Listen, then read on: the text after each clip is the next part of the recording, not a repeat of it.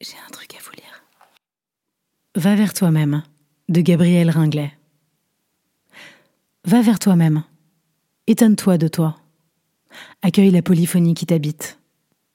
Les couleurs de ta palette sont plus que tu ne l'imagines.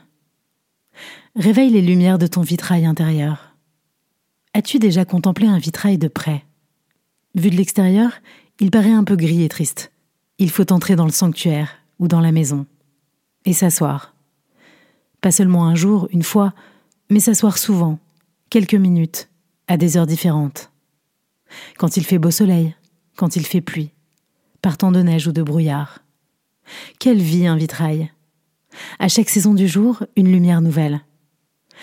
Assieds-toi près de toi, respire un bon coup, laisse un peu de souffle t'envahir, et dis-toi que le premier vitrail, c'est toi.